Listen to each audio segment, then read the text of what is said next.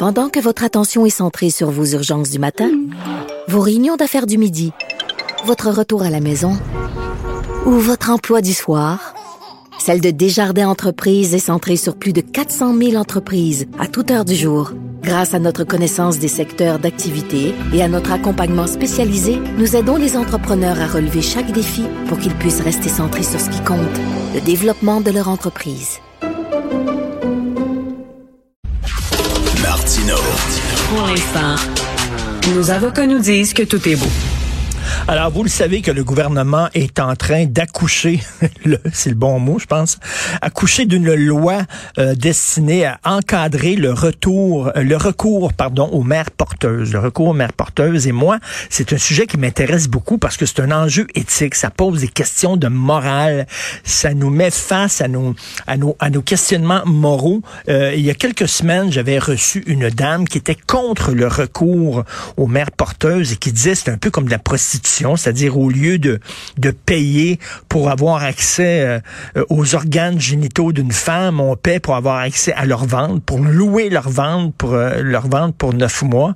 Elle était contre. Euh, là, on va voir l'autre côté, Madame Isabelle Côté, qui est avec nous, qui est directrice de la chaire de recherche du Canada sur la procréation pour autrui et les liens familiaux. Elle est aussi co-directrice du partenariat de recherche Savie LGBTQ. Bonjour, Madame Côté. Bonjour. Alors, bon, recours aux mères porteuses, euh, parce que jusqu'à maintenant, la loi était très floue, c'est ça?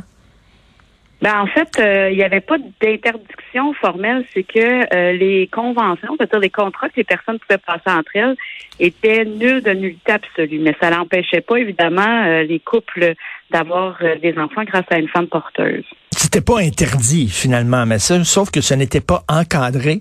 Alors là, on veut, on veut encadrer cette pratique.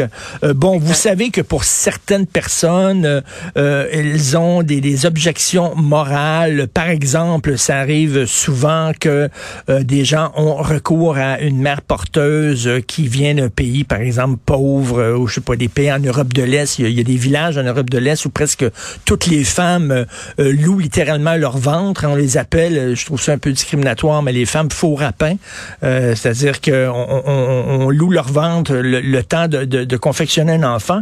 Il y a des gens qui associent ça un peu comme au tourisme sexuel, c'est-à-dire qu'on profite de la pauvreté de certaines populations pour justement euh, louer leur ventre. Qu'est-ce que vous en pensez de ça, de ces objections-là? Ben, en fait, euh, deux choses. Premièrement, c'est sûr que euh, effectivement, dans certains endroits, la gestation pour autrui est pas régulée, ce qui fait en sorte que ça peut conduire à des abus de toutes sortes. Par contre, euh, la plupart de ces pays-là maintenant euh, ne permettent plus aux ressortissants étrangers d'avoir de faire affaire avec des personnes ou des agences de leur territoire. L'Inde, la Thaïlande, le Cambodge, notamment, là, ont fermé leurs portes.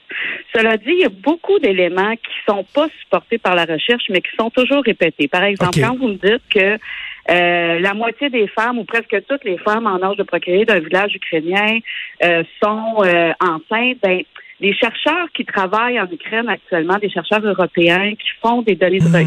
qui collectent des données de recherche en Ukraine, ont jamais trouvé euh, de, de, de phénomène qui s'apparente à ça. Mais pourtant, on répète ça de façon mhm. euh, systématique. Ici, là, les mêmes personnes qui ont les mêmes oppositions m'ont déjà euh, dit dans un congrès que toutes les femmes dans le nord du Québec, dans les pays, dans les villages inuits, étaient enceintes pour des femmes du nord. Euh, du, c'est ça, du, sud. Mais pourtant, c'est pas vrai. C'est pas vrai. Ça existe pas comme ça. Donc, il faut faire la différence entre les appréhensions qu'on a euh, puis la Et les faits. qu'elle se déroule. Exactement. Euh, est-ce qu'on on pourrait, par exemple, euh, interdire à une femme de le faire à répétition? Tu sais, que, que, que c'est pas parce que quand même émotivement c'est difficile d'avoir un enfant de le porter et de le donner on peut pas faire ça à répétition est-ce qu'on peut dire tu peux le faire une fois et c'est tout?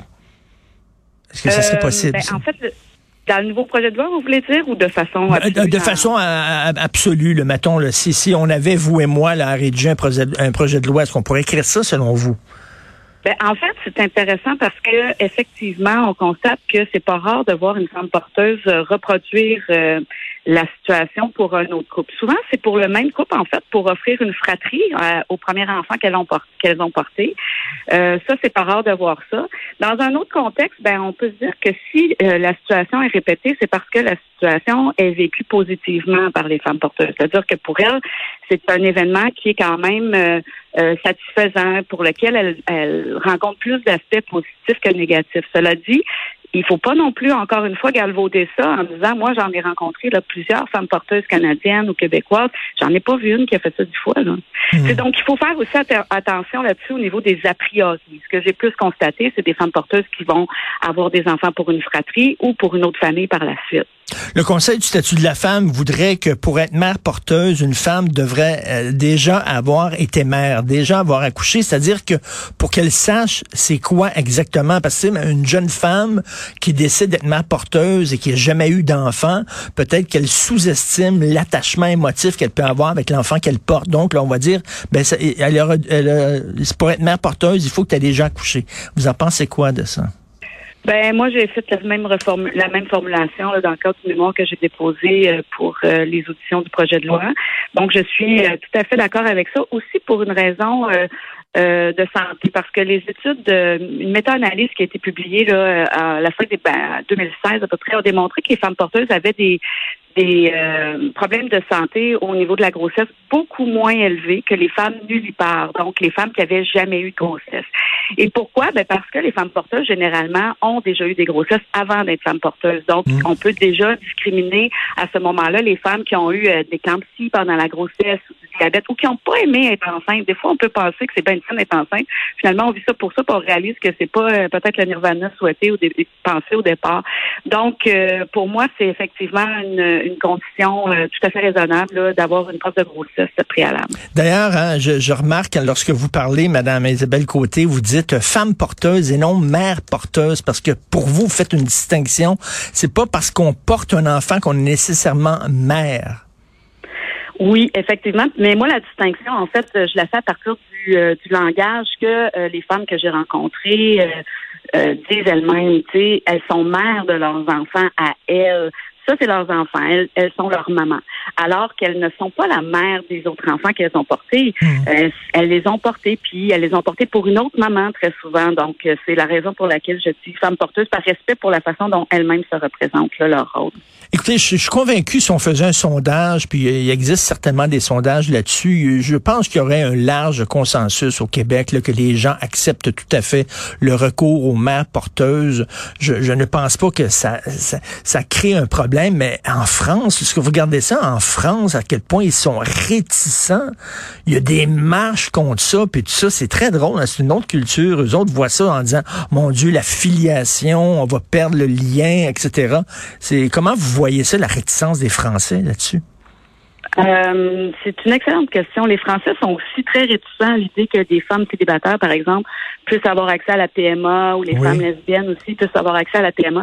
Bon, maintenant, elles vont avoir euh, accès à ça avec la réforme de la loi de la bioéthique, mais il reste quand même que les enjeux qui sont soulevés en France, c'est vraiment des enjeux euh, qui sont en lien avec ce que la France considère comme la famille nucléaire traditionnelle pour laquelle elle est très attachée.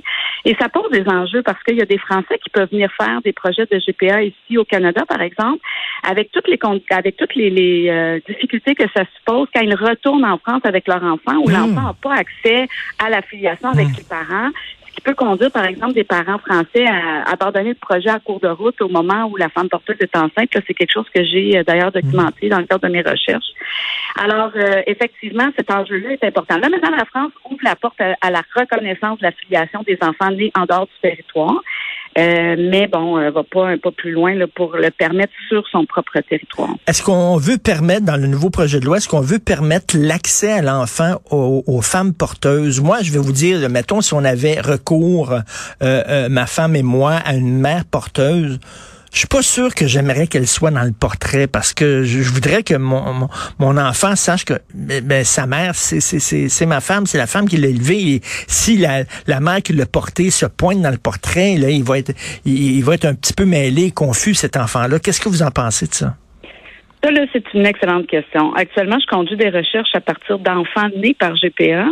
Et euh, ces enfants-là sont pas du tout mêlés à savoir qui sont leurs parents. Il faut savoir que dans les faits, en fait, les femmes porteuses restent dans la vie euh, des, euh, des enfants ou des familles avec des contacts plus ou moins soutenus. Par exemple, j'avais j'ai rencontré une jeune femme de 18 ans, puis elle a encore des contacts là, euh, avec sa femme porteuse. Et il y a plusieurs recherches qui démontrent là, que de façon longitudinale, là, les contacts sont maintenus à tout le moins une fois par année là, entre les parents puis de la femme porteuse. Et c'est vrai, par contre, que les couples hétérosexuels sont peut-être un peu plus réticents dans le sens où cette crainte-là de devoir de se demander qui est la mère, mmh. mais en même temps, euh, c'est aussi un lien de sororité très fort qui s'installe entre la femme porteuse puis euh, la mère euh, qui s'occupe de l'enfant, qui est souvent, très souvent en plus, la mère biologique de l'enfant, puisque c'est elle qui a soumis, qui a, qui, a, fourni l'ovule. Est-ce qu'on pourrait avoir, mettons, si j'ai un contrat, moi, mettons, si on a des réticences, ma femme et moi, est-ce qu'on pourrait, dans le contrat qu'on fait avec la, la, la, la, la femme porteuse, de dire, ben écoutez, vous n'aurez aucun contact, est-ce que ce serait légal de faire ça? Ben, en fait, dans le dans le nouveau projet de loi où il va y avoir des conventions notariées, oui, effectivement, ça pourrait être euh, quelque chose qui euh, qui soit dit. Mais moi, si vous me rencontriez, parce que le projet de loi, voyez-vous, il va y avoir des intervenants psychosociaux qui vont intervenir en amont avant de la rencontre avec le contrat pour le notaire. Ah, Les intervenants psychosociaux vont vous dire c'est peut-être pas une bonne idée de faire ça. Vos craintes sont peut-être pas validées. Votre enfant va pas s'inquiéter à savoir est-ce que ça c'est une maman qui l'a abandonné. Du moment que vous lui expliquez sa naissance, voici comment on va lui expliquer ça, ça va bien aller, bon, etc. Pour rassurer en fait les parents. Mais des parents qui seraient complètement réticents pourraient, euh, je présume, le mettre dans hmm. euh, un acte notarié, mais je pense pas que ce soit la meilleure chose à faire, honnêtement. En tout cas, très intéressant. Moi, je, je trouve que c'est un, sujet tout à fait fascinant. Merci beaucoup, Madame Isabelle Côté. Merci, bonne journée. Merci à vous. Merci, Au revoir.